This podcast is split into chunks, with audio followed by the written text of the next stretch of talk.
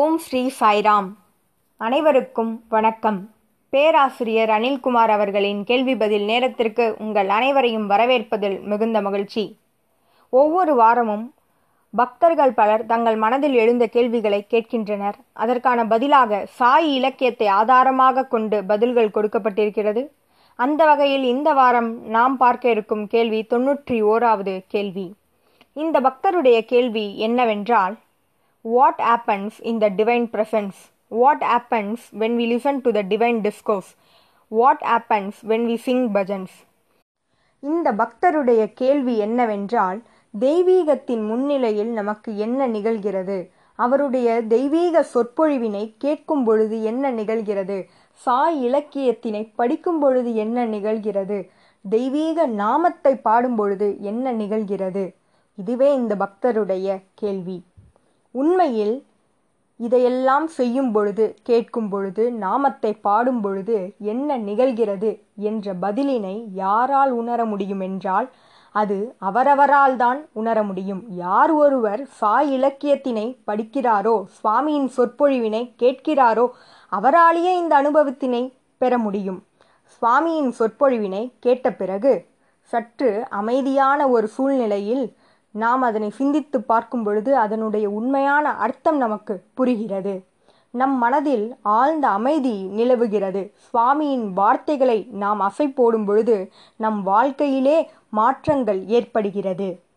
சுவாமி சொல்கிறார் இலக்கியத்தை சாயின் வார்த்தைகளை பருக வேண்டும் என்று சுவாமி சொல்கிறார். நாம் கீதையினை படிக்கும் பொழுது எவ்வாறு படிக்க வேண்டும் என்று சுவாமி சொல்கிறார் தெரியுமா? கீதனு தியாகி அதாவது கீதையை பருக வேண்டும் என்று சொல்கிறார்.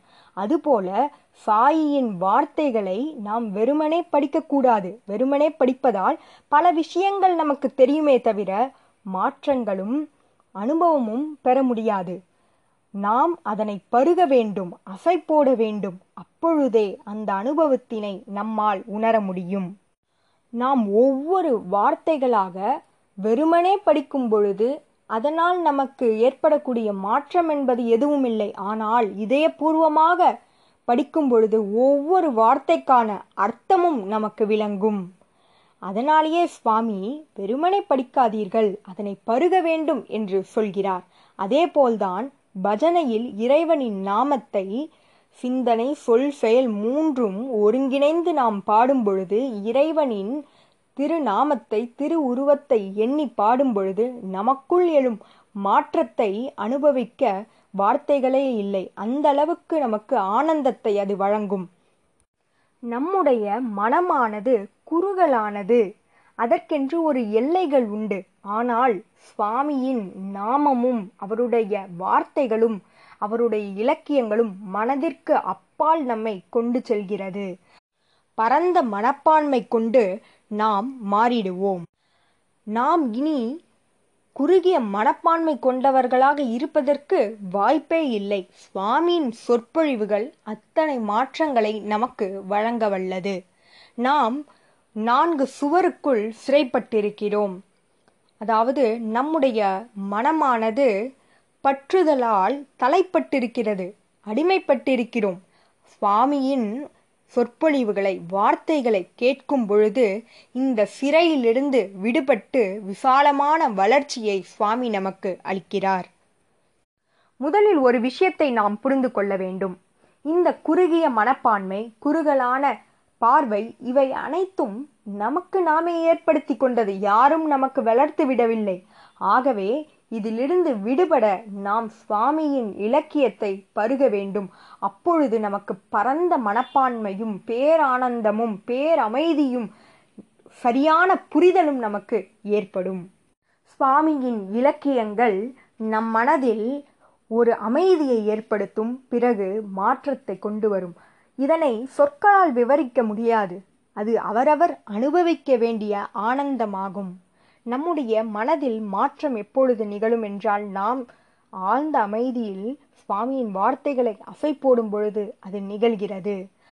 சுவாமி ஒவ்வொருவருடைய வாழ்க்கையிலும் பெரிய மாற்றங்களை கொண்டு வருகிறார். அதுவே மிக பெரிய அதிசயமாகும். சுவாமியின் சொற்பொழிவுகளை நாம் படிக்க படிக்க நம் வாழ்க்கையில் உள்ள சோகங்கள் யாவும் மறைந்து போகும். இறந்த காலம் இறந்து விட்டது அது சென்று விட்டது இனி நம்மால் அதனை மாற்ற முடியாது. அதனை மறந்து விடுங்கள். தற்போது சுவாமியின் வார்த்தைகளை நீங்கள் படிக்கிறீர்கள் சுவாமியின் சொற்பொழிவுகளை நீங்கள் கேட்கிறீர்கள் என்றால் அது உங்களுடைய வாழ்க்கைக்கு நறுமணத்தை கொண்டு வரும். உங்கள் வாழ்க்கையையே அழகாக்கும். ஆகவே சுவாமியின் சொற்பொழிவுகளும் நாமமும் நமக்கு அபரீதமான பலனை வழங்க வல்லது என்பதனை நாம் புரிந்து கொள்ள வேண்டும். சுவாமியின் வார்த்தைகளை கேட்க கேட்க அவருடைய நாமத்தை பாட பாட நம்முடைய வாழ்க்கையானது அழகு மிக்கதாக மாறிவிடும். நாம் எங்கு பார்த்தாலும் சுவாமியின் தெய்வீகத்தை உணர முடியும். அந்த தெய்வீகமே நமக்கு உண்மையான ஆனந்தத்தையும் அமைதியையும் கொடுக்க வல்லது. இவ்வுலகத்தில் எவ்விஷயத்திலும் நமக்கு ஆனந்தம் கிடைக்காது.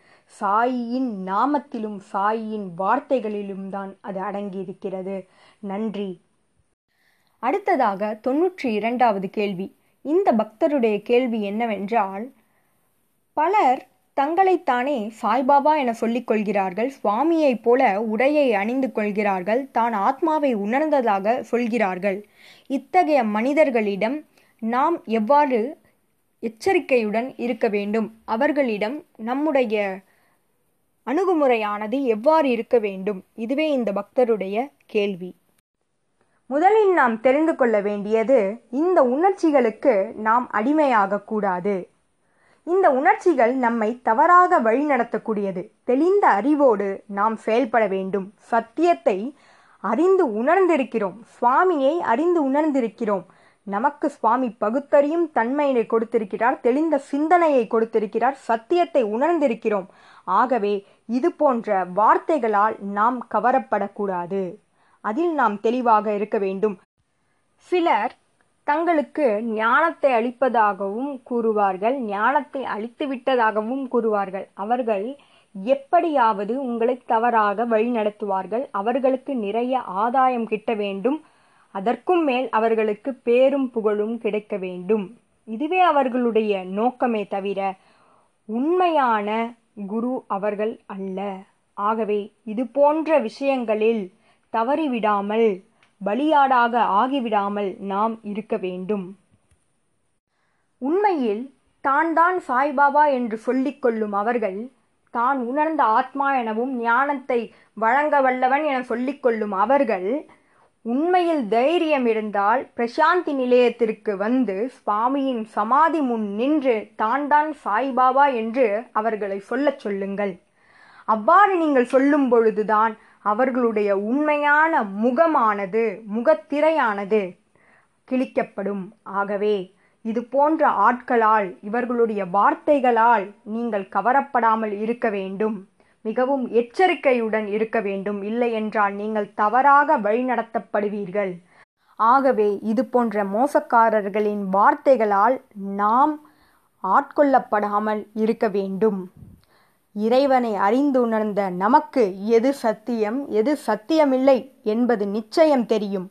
மனதினை பின்பற்றாதீர்கள் மனசாட்சியை பின்பற்றுங்கள். அப்பொழுது சத்தியத்தை நம்மால் அறிய முடியும். ஆகவே இது போன்ற வார்த்தைகளுக்கு அடிமையாகாமல் நேர் வழியில் சத்திய வழியில் ஆன்மீக பாதையில் நாம் பயணிப்போம்.